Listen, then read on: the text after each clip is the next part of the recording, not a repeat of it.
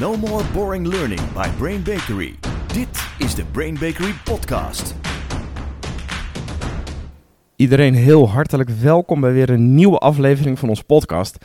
En ik heb er nu al zin in, want we hebben weer een gast in ons midden. We zijn blij dat hij er is. Het is niemand minder dan Marco Gala. Woehoe. Dank je, dank je. Hi Marco. Hey. En eh, we vinden het fijn dat jij er bent. En je wilt natuurlijk ook onze luisteraars en met ons in gesprek gaan over het onderwerp Mystery Visits. En dat doen wij natuurlijk niet met z'n tweeën, want hier is ook Sjane Bakker. Hallo Jan-Peter. Hi. Marco Gala, voor de mensen die hem niet kennen, al jarenlang trainer, nationaal en internationaal. Eh, hij doet vele trajecten, maar ook al 15 jaar lang de man achter klantbeleving.nl. Woehoe. Ja, ja, superleuk om hier te zijn, JP. Ja, heel erg welkom. Eh, ja, we gaan het dus hebben over mystery visits. Ja, mystery visits, vooral op de manier zoals ze gedaan werden, eh, raken natuurlijk aan compliance. Mm. Voor onze trouwe luisteraars, we hebben het eerder over compliance gehad. In podcast nummer 8 gaan we in op verplicht en eh, compliance. Ja. Dus duik er nog even in als je wil. En aan het einde van, eh, van deze, nou ja, wat zal het zijn, 20, 25 minuten, weten jullie goed van ja, hoe kun je mystery visits nou stoppen met inzetten als een soort compliance tool, maar vooral hoe kan ik hem inzetten in een leertraject en als onderdeel van, van de wereld van learning and development. Want Marco en Shana, ik train natuurlijk ook heel veel groepen en zodra het gaat over mystery visits, mystery shopping of, of dat soort aangelegenheden, merk ik altijd dat deelnemers best wel heftige reacties Ja, geven. absoluut. Eh, meteen over, ik, ik hoor eigenlijk altijd standaard één ding. Het is altijd een momentopname. Momentopname, ja. En dat komt ook altijd op het verkeerde moment. Ja, Ja. precies. Ehm, eh, maar volgens mij kan het ook echt op een hele goede manier, Marco. Daarom ben jij hier natuurlijk. Maar laten we het eerst eens even inzoomen op die verkeerde manier. ja. Want ik denk dus aan een soort ambtenaar met checklistjes die kijkt of je het goede woordje op het goede moment zegt. Hoe is jouw beleving daarin, Marco? Nou, JP, je slaat de spijker op zijn kop, want dat is ook gewoon vaak zo. Het is ook vaak iemand die langs een bedrijf gaat met een checklist en die vinken zet met datgene wat op die lijst staat. Hè? Werd je begroet, ja of nee? Ja. Hadden ze oogcontact, ja of nee? Eh, exact. Stond die display goed leesbaar, ja of nee? Ja. En dat is gewoon een, een lange lijst en soms misschien van honderd vragen. En ehm, dus, dus de beschrijving die je hebt, die, die is helemaal eh, perfect. En, eh, en, en dan kun je ook meteen daaruit afleiden wat het doet met mensen als ze vervolgens dat resultaat van zo'n vragenlijst voor zich krijgen en daarop worden afgerekend. Want dat is eigenlijk wat er in de praktijk gebeurt. Ja, ja wat, wat je ziet is dat het inderdaad erg wordt ingezet. En daar wil ik eigenlijk wel voor pleiten. Want ik ben op zich best wel tegen mystery visits. Niet op de manier waarop Mhm. jij ze doet, maar op hoe ze vaak gebeuren. Maar wat je ziet is dat, dat een grote organisatie heeft 200 filialen. En die laat die 200 filialen wekelijks of maandelijks laten ze bezoeken door Ja. die mystery visitor. En dan krijg je een soort lijn op dat hoofdkantoor van... oké, hoe gebeurt het gemiddeld, grote steekproef... hoe gebeurt het gemiddeld in mijn filialen? Ik ga nu investeren op dat, kijken of dat beter wordt. Ja. En ik denk dat als zo'n tool, dat het perfect kan werken. Alleen als je dan individueel gaat terugkoppelen... nou, Marieke, op zaterdagmiddag om half drie... kreeg jij die en die klant... en daarvoor heb jij nu 83% gescoord. Dat is geen 90 en pas bij 90 krijgt jouw hele filiaal bonus... Ja. Dan gaat er iets gruwelijk mis. Want dan gaan er alleen maar vinkjes op ja of nee. En dan ga je dus de volgende keer krijg je van je hele team op je harses. Omdat je niet oogcontact had gemaakt in de eerste seconde. Want dat was de puntenaftrek. Eh, je wordt gesingled out. Eh, je denkt, oh, ik hoop dat ik de volgende keer hem niet tref. En er komt druk op je te staan om vooral de begroeting correct te doen. Of, of, of het oogcontact te maken. Maar niet hoe je het doet. Het gaat niet Ja. over de sfeer die je overbrengt. Het gaat niet over hoe leuk het gesprek verder was. Het gaat over dat je alle stapjes genomen hebt. Dus wat Ja. je daarmee doet is mensen veranderen in robots. En daarom ben ik heel erg tegen die individuele manier van omgaan met mystery visits. En laat Ja. staan daar bonussen of, of bedragen geld aan te verbinden. Als je dat al wilt, dan heb ik dat wel bedrijven gezien dat je, dat je zegt: Oké, we, we bezoeken jullie 24 keer per jaar. Als je met die 24 keer gemiddeld zoveel staat, dan heb je aan het eind van het jaar een bonus. In plaats van die individuele afrekening. Ja. Waardoor iedereen denkt: Ik hoop dat ik hem niet heb. Ja, je zet de mystery shop ook in een, in een totaal verkeerd daglicht binnen je organisatie. Ja, Daarnaast... Het is een controle en ik Ja. zit hier stiekem op mijn hoofdkantoor. Laat ik jou bespioneren Ja. door anderen Ja. die ik betaal om heel streng te kijken. En ook te kijken of ik het flesje frisdrank... Doe jij het labeltje wel de goede kant op draaien? Ja. Het voelt als een soort eh Dit is, wel, dit is wel die emotie die ik voel bij mijn deelnemers. hoor. Als, als we het Ja, daarover hebben. ja, Precies dit. absoluut. Ja, ja, Nou ja, ja. ik, heb, ik heb er ook veel mee te maken. Ja, ja. ja. Ja, Ja. Nee, ja, maar dat, dat is ook zo. En, en weet je, het, het is zo gevaarlijk omdat in mijn ogen datgene wat je meet, vind je belangrijk. Ja. Dus de boodschap die je nu geeft naar je hele organisatie, Ja. is dat als jij maar zorgt dat je al deze dingetjes doet, Ja. hè, al die werkprocessen afhandelt, Ja. dan heb je een, een super job gedaan. Ja. Ehm, maar als je in de praktijk kijkt, dan zou je in principe vanuit een rapport, want meestal geven ze cijfers of percentages aan, hè, het kan een 10 zijn of een 100%, whatever. Ehm, maar je zou bij wijze van spreken een 10 kunnen scoren voor het rapport. ja. En nog steeds zou die klant, als je daarna vraagt, maar zou je terugkomen bij dit bedrijf en zou je dit promoten bij anderen, Ja. dan zou dat, die klant nog steeds kunnen zeggen, hmm, Hmm. hmm, denk het niet. Nee. Maar je hebt wel een 10 gescoord. Want De- je hebt alle dingetjes correct gedaan, Exact. maar je hebt geen gevoel overgebracht. Je, je stond eigenlijk als een robot te Ja. kletsen. Ja, je hebt totaal niet het hart geraakt van die klant. Nee. En als dat is wat je wil, wat meestal het geval is, Ja. dan heb je dus de verkeerde meettool te Ja. pakken. Maar dan gaat het verder, want wat je nu doet, is dat je in die cultuur, in die organisatie, ben je zo bezig om, om dit belangrijk te maken. Dus die mensen, die, dit wordt hun mindset. Ja. Ze, ze zijn puur, als wat je net heel goed zegt, robots. Ja. Staan ze in dat bedrijf vinkjes te zetten in hun Ja, hoofd. dus, dus zouden we kunnen stellen, Marco, dat op het moment dat jij denkt, ik ga binnenkort mijn hele personeel gewoon vervangen door robots. Hè, we, gaan, we zitten allemaal in de digitalisering. Mhm. Als dat je intentie is, als je denkt van nou, als ik al een robot kon hebben en die kon ik daar neerzetten, dan zou ik dat liever doen dan daar een human being te hebben. Ja. Dan is het een perfecte tool. Ja, Want dan 100%. ben je robots aan het maken. Ja. Kijk, nu snap ik die, eh, die heftige reacties van mijn deelnemers wel. Ja, die voelen zich misschien ook wel, eh, wel robots. Ja, dan ben ik natuurlijk wel benieuwd, Marco, hoe je dat dan aanpakt om dit te voorkomen. Maar voor onze luisteraars, voordat hij de antwoord heeft gegeven. We hebben natuurlijk straks ook nog, het is een traditie aan het worden als we een gast hebben. Marco, ben je er klaar voor? Aan het einde van de podcast ga, ga jij een vak opdelen, hè? Ja, ja, ja, ik ga het doen. Iets- Ik, ik ga het doen. De, bil- de billen gaan bloot. Heel goed. Ja.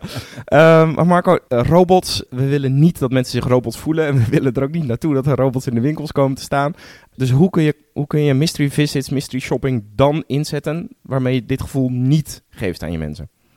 Ja, want jij hebt denk ik een hele evolutie gemaakt eh, toen je begon ooit. Ik denk dat jij ook best wel traditioneel begonnen bent, want dat was wat het toen was. Ja. Maar je bent volgens mij ook uit de branchevereniging gestapt omdat je dit niet meer wilde. Ja. Neem ons even mee in hoe dat ging. Ja, ja nee, Sjaan, dat is helemaal eh, correct wat je zegt. Ik ben begonnen traditioneel vanuit de vragenlijsten gedachte.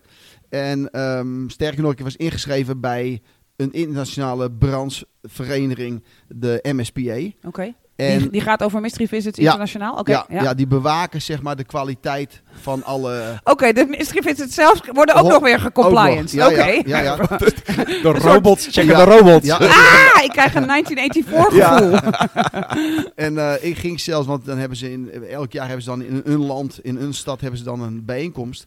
Eh, ook daar ben ik eh, bij geweest. Maar op een gegeven moment ben ik eruit gestapt, want ik voelde me er niet meer thuis. Ik denk, Mm. ik moet wat anders. Ik merkte wel dat, maar ik wist niet wat dan anders moest. Ja. Ja, dus wat ik al heel lang doe, is niet meer die vragenlijsten doen, maar juist de emotionele beleving belichten in die rapporten. Meer belevingsrapporten dan mystery rapporten. Ja, precies. Oké. En ik heb daar nog niet een juiste naam voor. Nee. Hè? Wat ik, ze- dus Luisteraars, een van we zijn aan- Marco houdt zich een aanbevolen. openlijke vraag. ja. dus vandaar nog steeds het woord mystery shoppen, wat we gebruiken. Ja. Maar we belichten dus de, de emotionele beleving. Mm. En, ehm, en dat gaat alleen maar door terug te laten geven vanuit de klant hoe ze het hebben ervaren. Wat Ja. heb je dan ervaren? Wat, wat heb je gevoeld? Dus niet werd je begroet ja of nee, maar hoe ervaarde jij die begroeting? ja. Ervaarde je dat je echt thuis was, dat je, dat je echt geholpen wilde worden? Dus veel meer die kant op. Ja. Ja.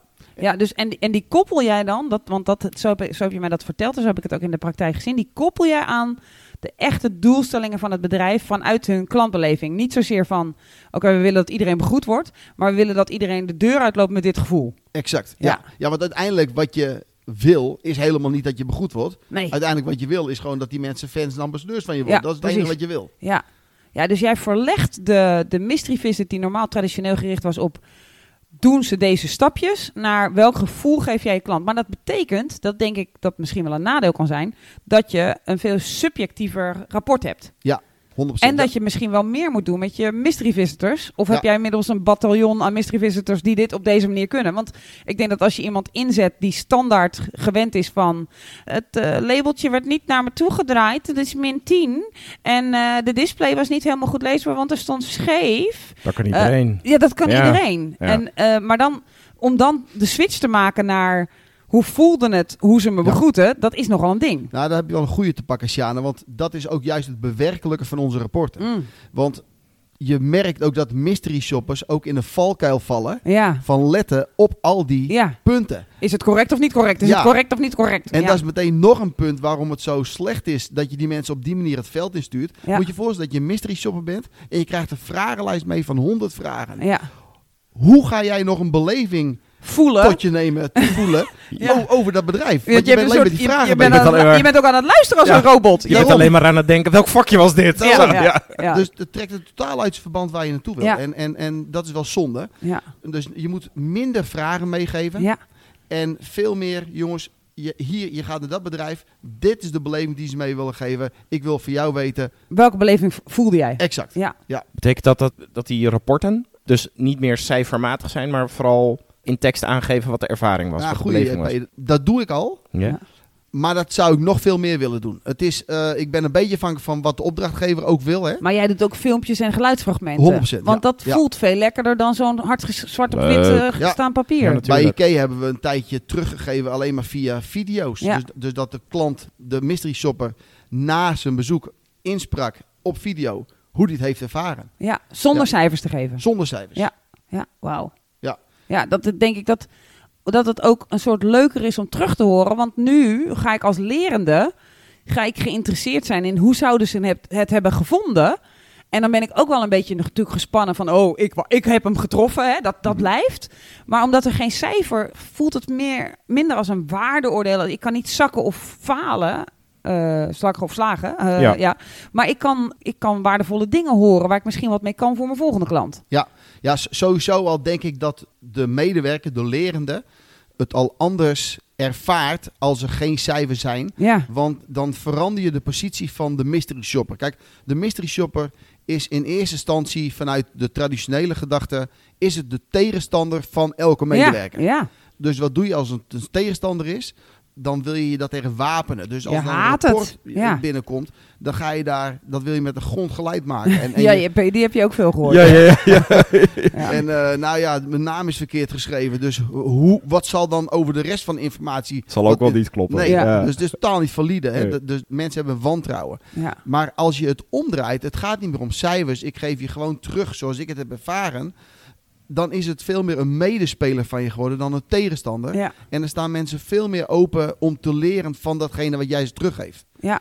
En je bent dus aan het leren op wat je wilt dat je klant beleeft, in plaats van aan het leren op of je alle interne stapjes goed hebt gedaan. Ja. En dan, ja, dan krijg ik denk ook een.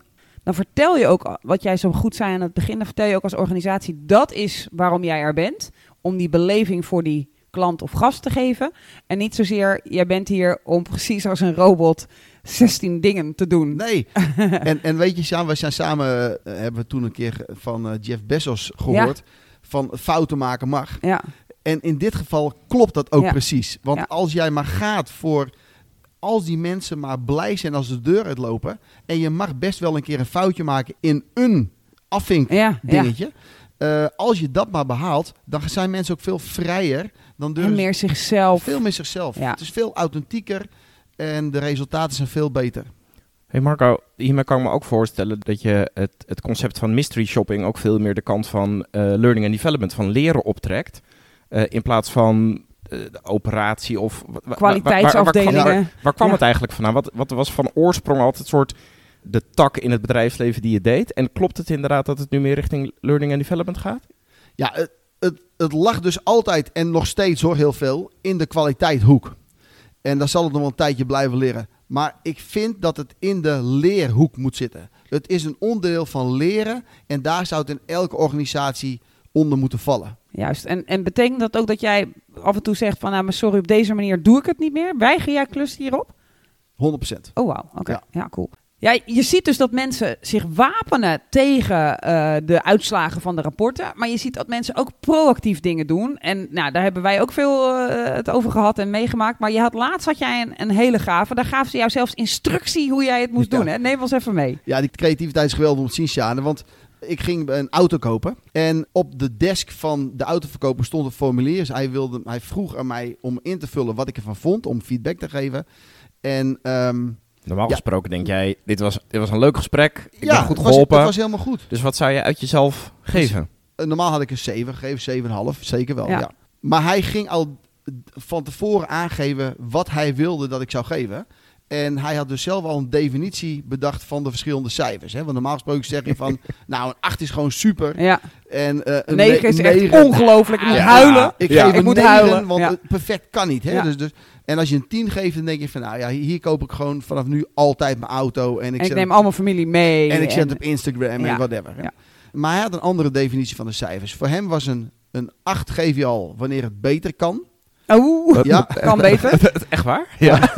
Een 9, let op, let op, een 9 wanneer je bijna tevreden bent. Dus je Mm. bent bijna tevreden en dus dan geef je een 9. Ja. Ja. Want als je tevreden, dan- als je echt helemaal tevreden bent, Dan? dan, geef je een 10. Nee. Oeh. Ja. dus op die manier zijn ze ongelooflijk de- cijfers aan het manipuleren naar boven toe. Ja, en wat het ergste hiervan is, vind ik, hè, is dat je daarmee je klant vertelt: het interesseert Ja. mij niet wat jij vindt. Ik wil dat jij weet dat mijn baas heel streng tegen mij is, dat hij mij financieel afrekent op de cijfers. Dus ik ga niet zo leuk doen dat ik een goed cijfer krijg. Ik ga jou manipuleren, zodat ik een goed cijfer krijg. Dus Ja. ik vertel een verhaal over mijn organisatie, wat, ik, wat volgens mij geen organisatie wil, dat ik dat verhaal naar buiten toe draag. Ja, eigenlijk zegt dit, wat, als ik daar als klant zit, zegt het mij ook.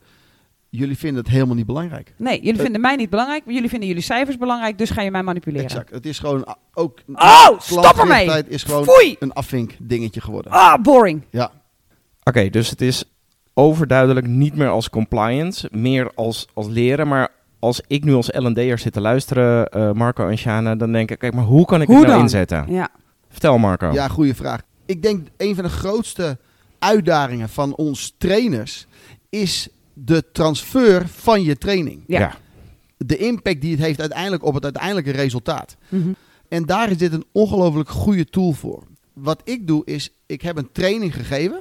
En jij tra- traint tegenwoordig veel korte sessies, hè? Gewoon een paar uur Ja. knallen. Altijd trajectvorm. Ja, ja. Dus, dus over een langere periode kortere sessies. Ja. En het liefst kom je steeds zelf terug. Ja. Maar dat is niet altijd haalbaar voor die klant. Of, Nee. of, en je moet ook andere manieren verzinnen. En eh, die rapporten zijn voor ons, die, die belevingsrapporten zijn voor ons een ongelooflijk waardevolle tool. Ja. Want na de training blijven die rapporten inzetten. Ja. Maandelijks. Ja. Soms wekelijks.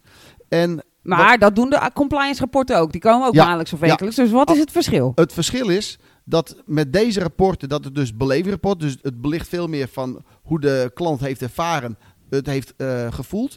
En het belangrijke hiervan is dat ik de leidinggevende van die organisatie Ja. leer hoe ze dit rapport als basis voor een korte training met hun eigen team kunnen neerzetten. Dus hoe ze dat... Bij wijze van spreken in hun dagstart of hun shift Ja, change. gewoon drie kwartier, Ja.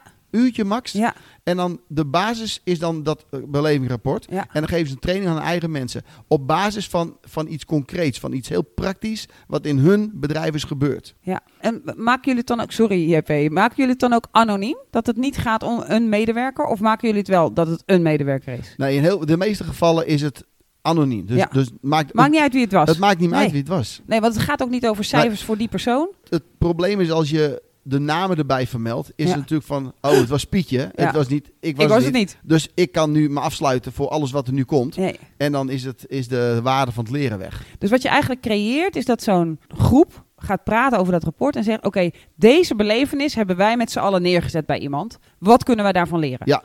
De, de kracht, het collectieve leren wat erin zit, is dat ze eigenlijk met het doornemen van het rapport een soort collectieve standaards voor zichzelf bepalen. Ja, Van wat vinden we eigenlijk, want er gebeurt iets. ja, En de ene zegt van nou, dat vond ik eigenlijk wel goed. Ja. En de ander zegt, Oh, maar dat vond ik eigenlijk helemaal niet goed. Ja. En de leider die kan dan een beetje prikken van nou, is dat nou de standaard die we willen halen? Mhm. En op dat manier in, die, in dat gesprek, in die discussie, wat erin ontstaat, is dat je, je met elkaar je standaards omhoog haalt waar je met z'n allen achter wil staan. Ja.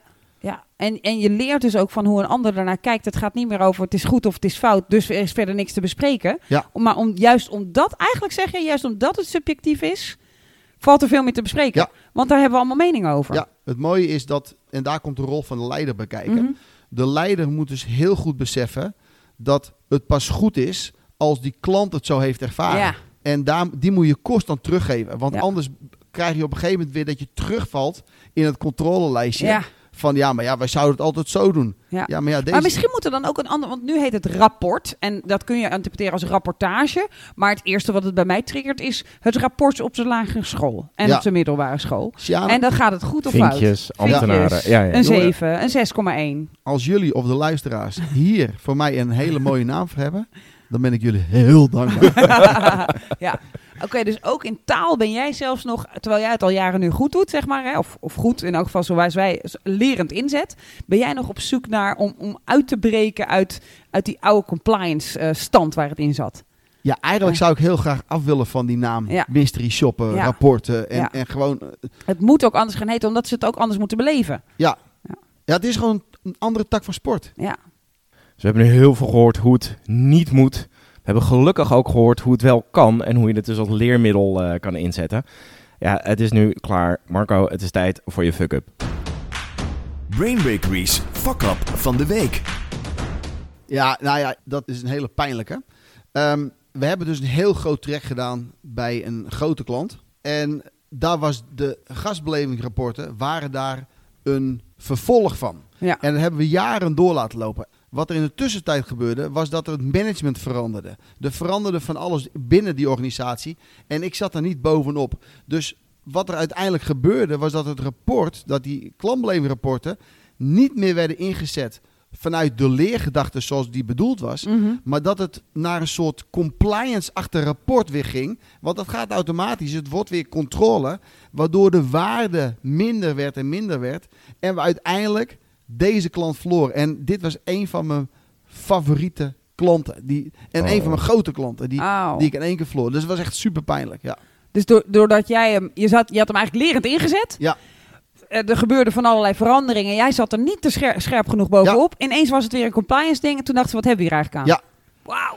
Ja. Dus, Ja. dus die, die nieuwe managers ervaarden dus eigenlijk ook geen soort klantbeleving. Die, Die, had ik, dachten, niet- die had ik niet meegenomen Nee, in die, in die in die nieuwe mindset. gedachte. In, Ja. in, in dat, dat het een andere eh, waarde moest hebben. Ja. Maar, maar Ja. daar heb je vast heel veel aan gehad, ook aan deze pijn die dit, dit, dit deed. Ja, het, het, het, he- het was een enorm leermoment. Ja. Want na dat moment heb ik gedaan, ja, dit gaat me niet meer gebeuren. Nee, Ik wil niet meer in die compliance hoek zitten. nee. Als ze me daarin duwen, moet ik daar weg, want Ja. ik kan niet de waarde bieden. En uiteindelijk raak ik ze dan ook kwijt. Ja. Dus om waarde te kunnen leveren aan je klant, dat is het enige wat je altijd wil, Ja.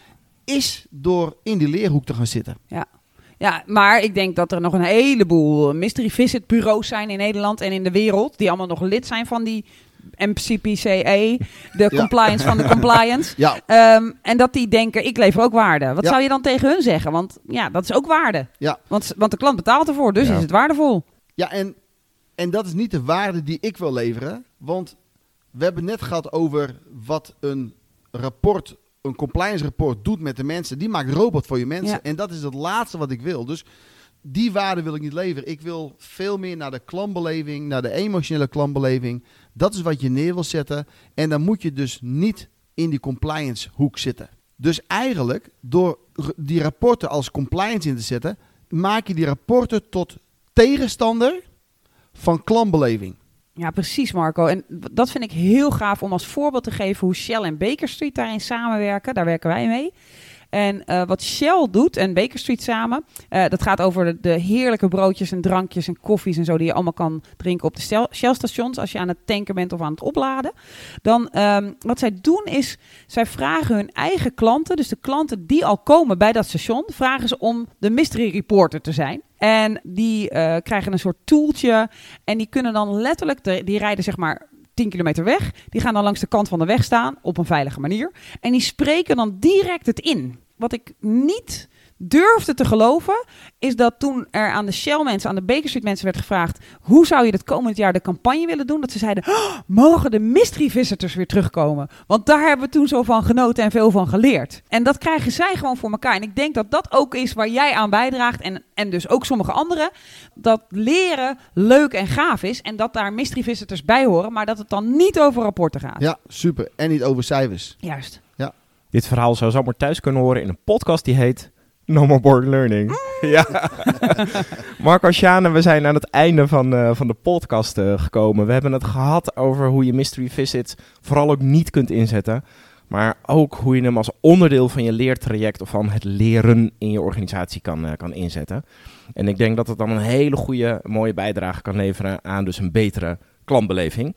En ook Zeker. een betere medewerkersbeleving. Juist. Ja. ja. Marco, dankjewel voor je aanwezigheid hier. Ja, jongens, ik vond het fantastisch om hier te zijn. Heel goed. Heel erg Mooi. bedankt. Sjane natuurlijk, jij ook weer bedankt. Jan-Peter, dankjewel. Voor iedereen heel graag tot de volgende keer. No more boring learning. Dit was de Brain Bakery podcast. Wil je meer weten? Kijk dan op brainbakery.com of volg ons op onze socials.